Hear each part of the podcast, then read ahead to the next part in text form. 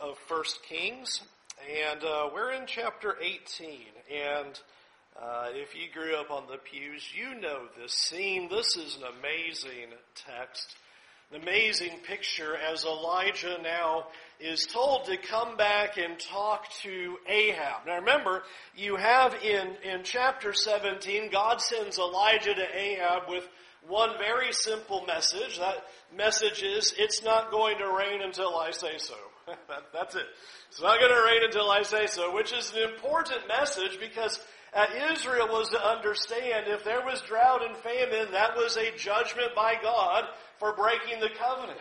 And it becomes clear that Israel has not understood that because the very first verse of chapter 18 tells us, now we are in the third year. We're not in the third year of Ahab's reign. We're not in the third year of Elijah being a prophet. We're in the third year of the drought. We're uh, well into this drought now, and nobody is seeking after God. Nobody is looking and trying to consider why have we had this drought for over three years? I mean, can you imagine?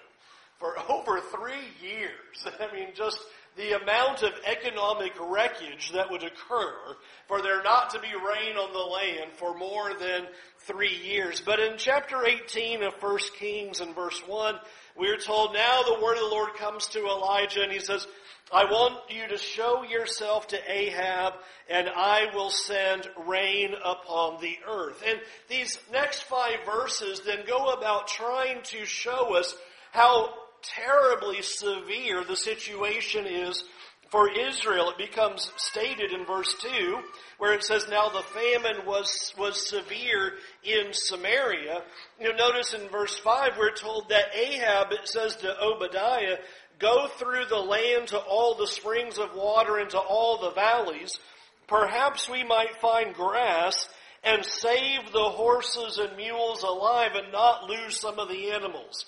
Right now what's happening is Ahab and his servant Obadiah, not to be confused with Obadiah that's written a book in your Bible, they're going through the land and the, they're going to part ways and all they're trying to do is find some kind of grass somewhere for even the king's animals. You can imagine if the king is struggling with the drought, how is everybody else in the land doing? He doesn't even have enough to be able to deal with his own cattle and his own animals. And so that's what they are doing. But we are told something very special about this man named Obadiah. We're told in verse 3 that Obadiah feared the Lord greatly. While in a position in Ahab's house as ruler over certain affairs of the house, he fears the Lord. And in verse 4 we're told that when Jezebel is going around trying to kill all the prophets of the Lord, Obadiah took a hundred of them and hid them in a couple of caves by fifties so that they would be protected and also giving them uh, the food and water that they would need while they're being hidden away. So here is this uh, quiet worker of God within Ahab's own administration. And so we're left with the scene and with this severity that Ahab tells Obadiah, you go that direction looking for some grass, I'll go this direction looking for some grass. And in the process of them splitting ways and trying to find something for Ahab's animals to eat, Elijah suddenly comes onto the scene before Obadiah. And he has a very simple message for Obadiah. Verse 8, he tells Obadiah, It is I. Go tell your Lord, behold, Elijah is here. Sounds, sounds very simple. Just, uh, hey, I'm, I'm here. I want you to go get your master Ahab and tell him I'm, I'm staying here. Listen to what Obadiah says. Verse 9. He said, How have I sinned that you would give your servant into the hand of Ahab to kill me? go, go get your master. He goes, Are you trying to kill me? What have I done to you? well, what do you mean, Obadiah? Verse 10. As the Lord your God lives, there is no nation or kingdom where my Lord has not sent to seek you. And when they would say, He is not here, he would take an oath of the kingdom or nation that they had not found you. And now you say, go tell your Lord, behold, Elijah is here. As soon as I have gone from you, the Spirit of the Lord will carry you to I don't know where. And so when I come and tell Ahab and he cannot find you, he will kill me. Although I, your servant, have feared the Lord from my youth. Has it not been told, my Lord, what I did when Jezebel killed the prophets of the Lord and how I hid a hundred men of the Lord's prophets by fifties in a cave and fed them with bread and water? And now you say, go tell the Lord, behold, Elijah is here and he will kill me. Yeah, I love that.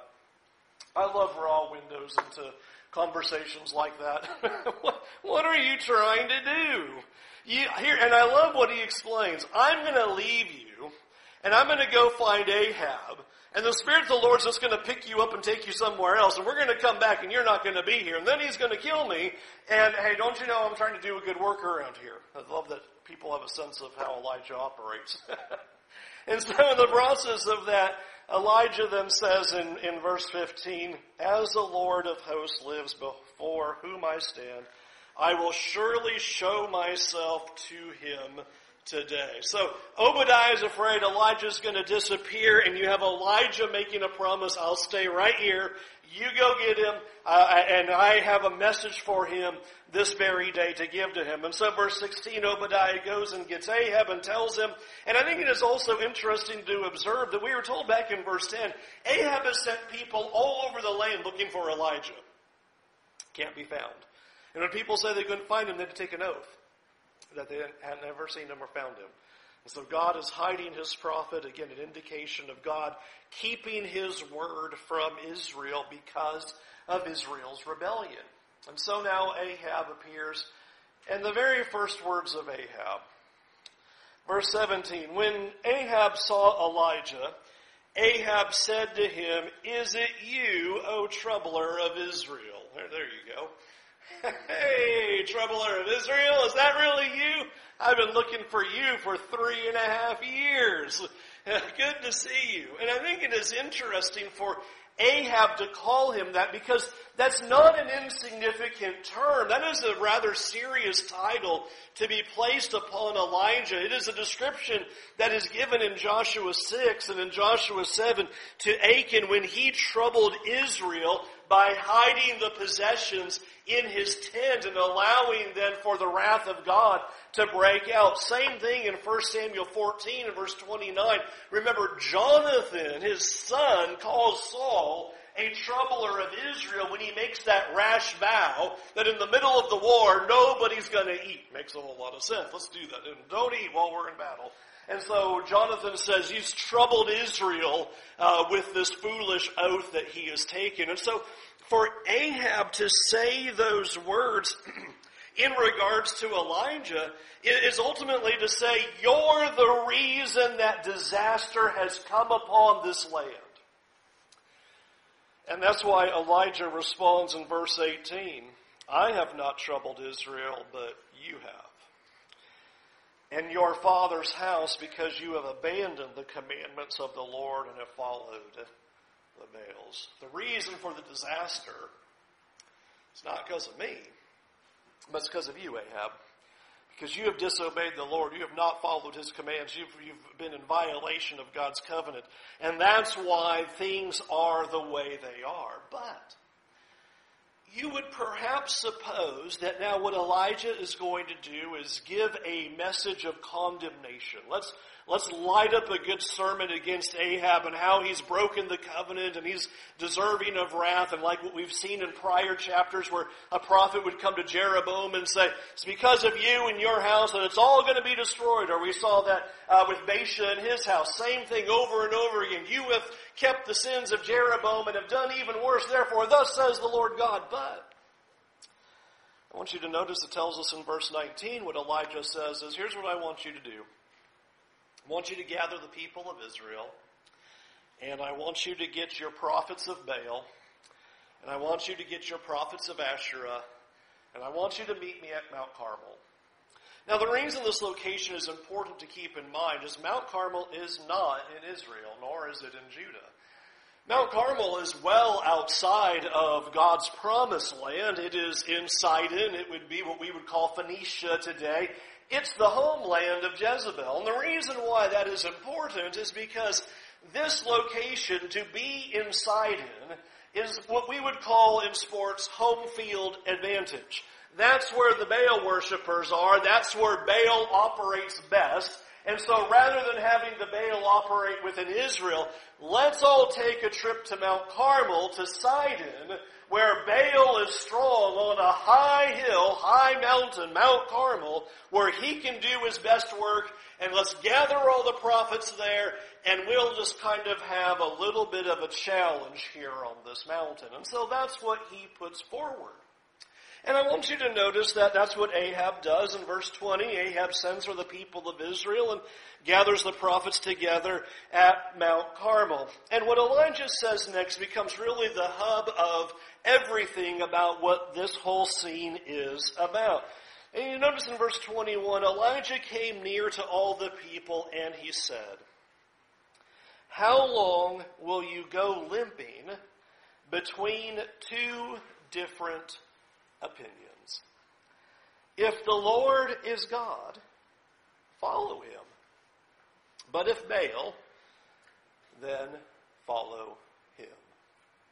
I want you to notice really a very simple declaration that Elijah puts forward. How long are you going to keep limping between the two opinions? How long are you going to waffle? How long will you sit on the fence? How long will you be non-committal? How long will you keep going back and forth between serving the Lord and serving the Baals and the, the Asherah? And so if the Lord is God, follow Him. But if Baal is God, then follow Him. And what I want you to notice is the response of the people should be shocking. Because the response of the people in verse 21 is they don't have an answer. It's almost as if they can't commit or don't know who is God at all by this point. We're so far removed at this point from, with all these wicked kings from the truth of God that here Elijah makes a very simple declaration. You need to choose who you're going to serve. Very simple. Almost like the words of Joshua. Are you going to serve the Lord? Are you going to serve the Baal? Stop limping between the two. And they sit there and go, so here's what Elijah says. Verse 22, he points out the odds. Verse 22, he says, I'm only one left of the prophet of the Lord, but the prophets of Baal are 450. Just kind of want to set the table. They got 450, I'm only one. And we're in Sidon. We're at Mount Carmel. So the odds are stacked in Baal's favor. And so here now is the presentation of the challenge. In verse 23 and verse 24, he says, We've got two bowls. You pick first which one you want, and you set up that animal and prepare it to be an offering. Place it on the altar, place it on the wood, but don't light a fire. And I'll do the same. You call on your God, and I'll call on mine. And whichever one answers by fire, that one is God. Verse 24, the very end it says, And all the people said, It is well spoken. All right. The terms of the challenge have been laid out. We'll both set up altars and we'll see who's really God. Since you don't know, and he puts it to them, hey, serve the Lord or serve the Baal. They go, well, we don't know. Okay, well, let's see who really is God. Let's see who you should be serving, who should be your Lord and Master. And so the two altars begin to be prepared. And with that, then, it is interesting that essentially Elijah says, You go ahead and go first. And so they prepare their altar, they prepare their bull, they prepare the, the wood, and they get everything all set. And verse 26 tells us that from morning until noon, they cried out upon the name of Baal, saying, Oh, Baal, answer us. Just imagine how many hours you got to listen to that. As they're going around the altar, Oh, Baal, listen to us. And they're calling for Baal to answer by fire. Look at the words of verse 26. But there was no voice. No one answered and they limped around the altar that they had made. They're crying out for hours, all morning until noon. Oh, Baal, answer us. And there's silence. Oh, Baal, answer us.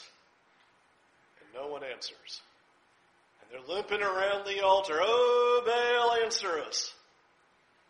Nothing's happening. Now, if you were ever unsure if God had a sense of humor, the next sentence will certainly put that to rest. Elijah now takes an opportunity to mock the God of Baal that they have put so much effort into. In verse 27, Elijah mocked them saying, cry aloud, for he is a God. I mean, he is a God, right? Shouldn't something be happening? Either he is musing. Other they say he's deep in thought. You know, you know, he's he can't be bothered right now. He, you know, he's distracted and he's thinking really hard about some other things right now. And while he's thinking about that, maybe that's the problem. Or he's relieving himself. My favorite. He's over in the bathroom right now and can't be bothered. He might be available later, but right now he's a little bit occupied. He continues. Or he's on a journey. Uh, he's on vacation. He's on a trip. You know, sometimes these gods, you know, they just leave the land for a while and you can't access them and they put a little sign on the door, you know, come back next week and he might be available to you. And so he's on a vacation. He's on a trip. He's on a journey. Or perhaps he's asleep and he must be wakened. Absolutely fantastic answer. This is your God? You've been calling out to him for hours and nothing has happened. So what kind of God is this that you are calling out for? Is he asleep? Is he on a journey? Is, is he deep in thought? What has happened here that nothing is going on? And you have to love what this does because in verse 28, the prophets of Baal, they cry aloud all the more and they cut themselves after their custom with swords and lances until the blood gushed out upon them. They just keep crying out and crying out and they're cutting themselves trying to get the, the, the Baal God to listen to them. And verse 29 tells us that midday passes and they raved until the time of the offering of the oblation. So now we are in the evening. So this whole challenge starts in the morning. And for hours they've been calling out to Baal and there is no answer. We get to noon and Elijah goes, really? I mean, where is your God? What are we doing here? Uh, is he going to do something? So then they really step it up a notch and start cutting themselves and bleeding everywhere, calling upon Baal. All afternoon this happens now. And so now we're around the five o'clock period that afternoon. And I want you to notice the end of verse 29. But there was no voice. No one answered. And my favorite part, no one paid attention. No voice, no answer, no one cares. this is no God at all. Verse 30, Elijah says to all the people, you can just imagine just allowing all those hours to go by. And they've watched this whole scene unfold as these prophets have tried and tried and tried for hours to get their God to answer any kind of thing. Never mind where's the fire, where's the voice, where's anything. And so Elijah calls all the people in verse 30 to come near. And all the people came near him. And notice what he does. It says there in verse 30, he repaired the altar of the Lord that had been thrown down. He took 12 stones, according to the number of the tribes of the sons of Jacob, to whom the word of the Lord came, saying, Israel shall be your name. And with the stones he built an altar in the name of the Lord. And so he goes about first putting an altar back together.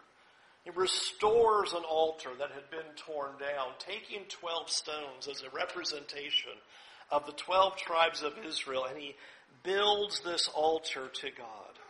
And if that were not then enough, in verse 32 that we are told, Elijah says, make a trench around this altar. And I want you to make this trench so that it'll hold a few gallons of water. Build this trench all around. And then once the trench is completed, I want you to fill four large jars with water and pour it on top of the burnt offering and on the wood. And so they pour the water on it once, Elijah says, Do it again. And so they fill up the four big water jars again and they pour it upon that altar again. And Elijah says, Do it again. So they fill it up and pour it on there again. For the fourth time, he says, Do it again. And we get to the point that we are told that it says in verse 38, there's so much water running down the altar that has filled the trench as well. There's so much water. This thing is doused with water. It is soaked with water.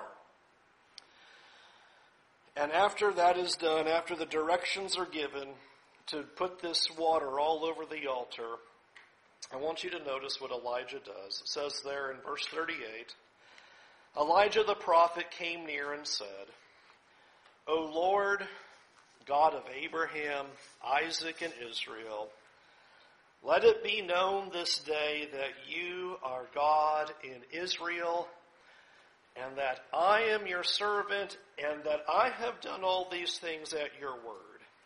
Answer me, O Lord, answer me, that this people may know that you, O Lord, are God, but please watch, and that you have turned their hearts back.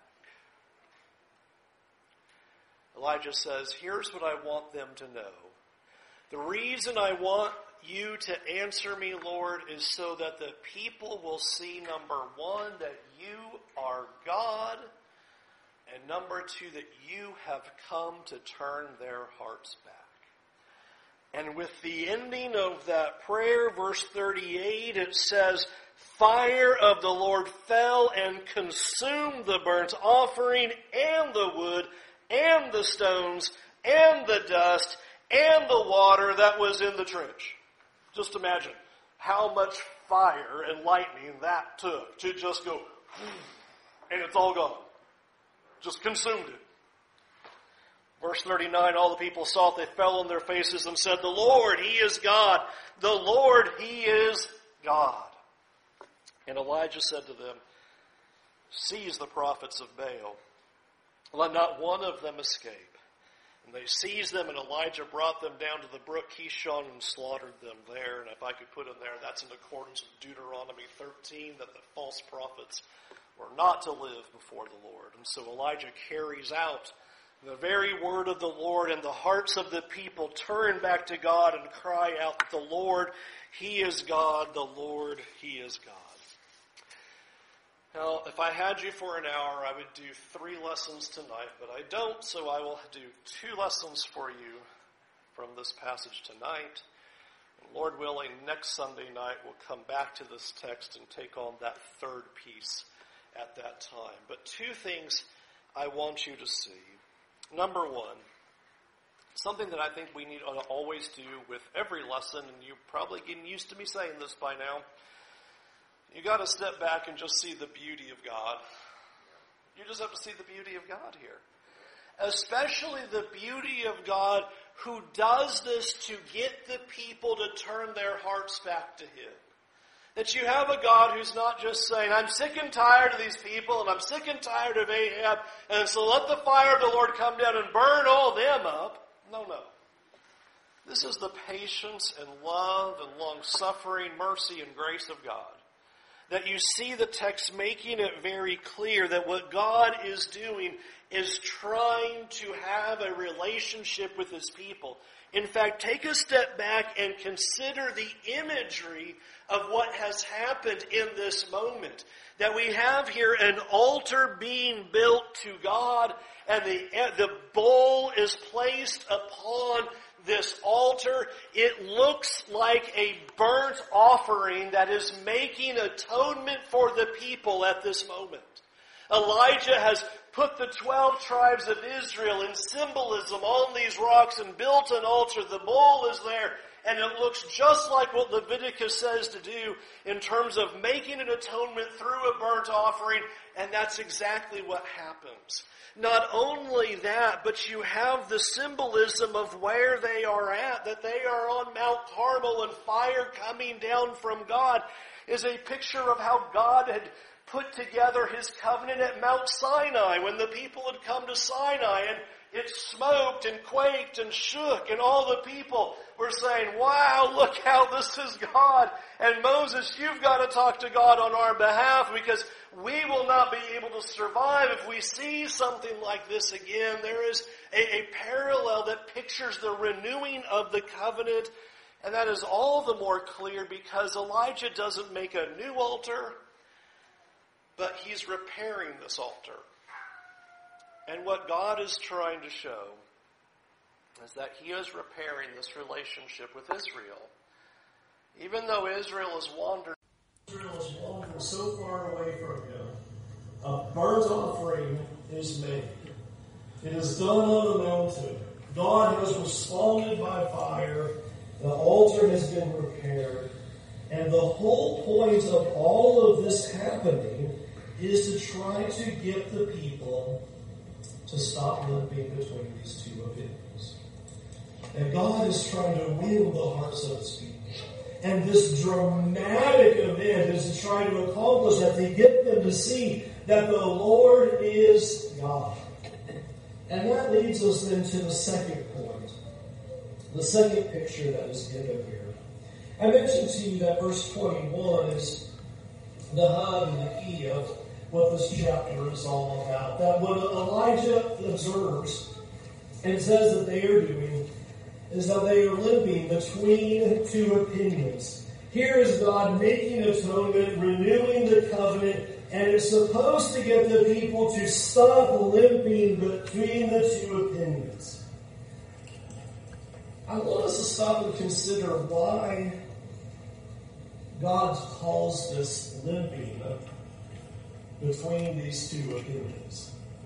You know, not wavering or dancing or hopping, but the word is to be crippled. They are limping and dragging themselves between these two opinions. The reason why it's also particularly interesting is it is the same word in verse 26 when we are told there that there was no voice and there was no answer and they limped around the altar. This idea of being crippled around the altar. And I want us to take a stop a moment here and consider what is being told to us here. In fact, as an aside, if you ever wonder why I'm always uh, stuck on the ESV. Uh, this is the only translation that puts them both as limping to try to show the concordance between the two, and I think there's, I think there's an important reason why. I think it is interesting because what he is showing here to them is that what Israel is doing to themselves by their indecision. It's trying to give a visual of what is happening. Is that you think that you are doing so well, but look at yourself. Look at your life. Your life is broken. You're, you're not well. You're, you're limping between the two. And I think that's the whole point is because you to give yourself completely to God, your life is broken.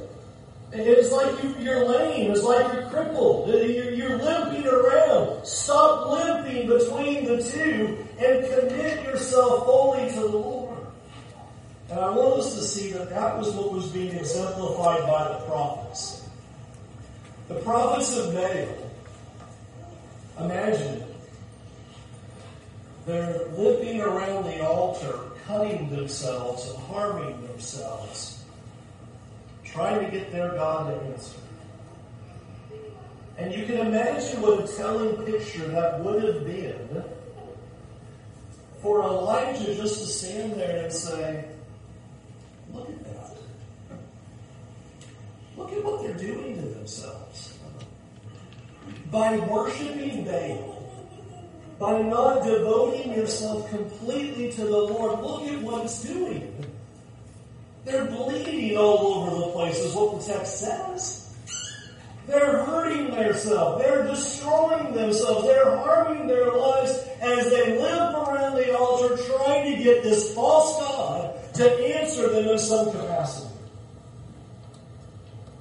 And friends, this is the very idea that God is constantly trying to teach us as to why he doesn't want us living between two opinions. Because what we fail to see is that we are only hurting ourselves. When we firmly plant one foot with God and one foot with the world, that's what Israel's doing right now. Sure, they've got some God, they haven't thrown him off yet, but they've got their Baals and their Asherah. And Elijah's trying to say, you're hurting yourself. You're ruining yourself. You're wrecking yourself. You're destroying yourself. And it's put together in this visual. You're limping around in life. And you could be healed if you would let God heal you. You could be whole if you would let God make you whole. But instead you refuse. You refuse to give yourself completely to God. And that's why Jesus says something like, you know, you can't serve two masters. It's not that Jesus was like trying to be mean to you. He's trying to tell you, you're only hurting yourself if you refuse to pick. You're wrecking your life. You're destroying what God's trying to do for you. You're limping around in this world because you refuse to give yourself completely to God. And yet, so often, this is exactly what we try to do. You might remember that you have even James saying something similar and talking about the person who does such a thing is double minded. Remember the rest of that? In James 1, verse 6. He's unstable in all his ways. What's he doing? He's limping around. He's limping around life and unable to enjoy what God is trying to offer. You know, one of the ways that we have the tendency to live between two opinions, one of the, probably the most dramatic and most obvious ways that we do that, is that we will run to the Lord when times are bad and then forget Him when times are good. That's probably the simplest way we live. As we start limping back to God, and oh, things are getting bad, I better straighten my life up here. Okay. And then things get better again, and God comes through and He answers, only for us to forget and go limping back to our way of life. Limping back to our gods, limping back to our desires, limping back to our selfish ways. So easy for us to forget God and prosperity and be consumed by our schedules, be consumed by our lives, be consumed by everything that we think is so important, so necessary, and what God is trying to show us is that you're limping. You're limping back and forth between Him. And that limp is coming because of our own failure to completely devote ourselves to the Lord. What I think is so amazing about the imagery as God tries to conquer our double-mindedness is to, uh, for us just to consider what happens here at Mount Carmel is a foreshadowing of what God was ultimately going to do on that mountain. At Mount Zion, God acted yet again in an effort to end our divided allegiance so that we would stop limping between two opinions by making atonement through the cross of Christ and renewing a covenant to us.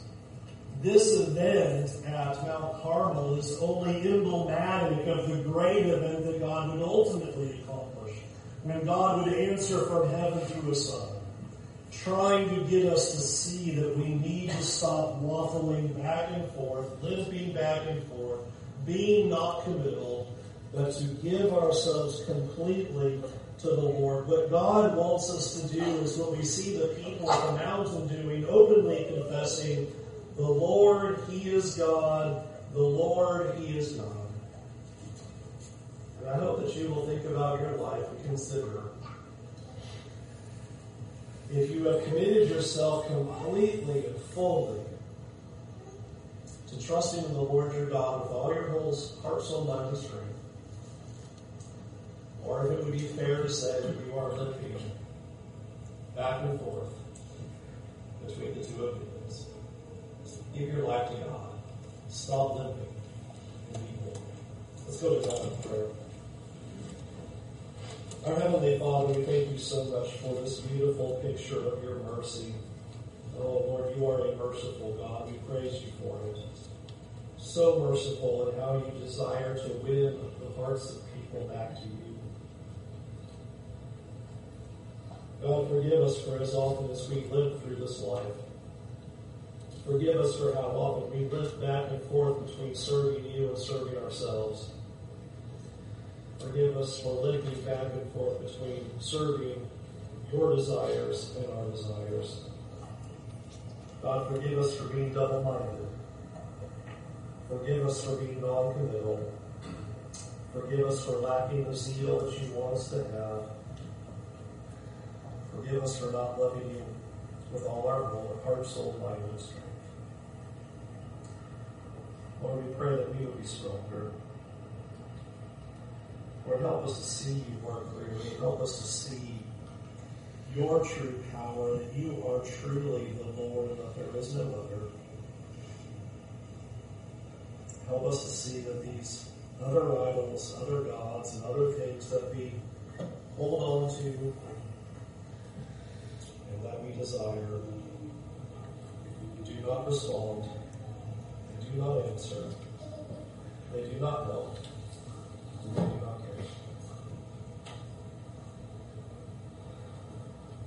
Lord, our hearts can be so intertwined with these idols. Lord, I pray that you would expose that within ourselves and rip those idolatrous ways out of our hearts so that we could be fully committed to you and completely faithful to you. Forgive us, Lord. In Jesus' name.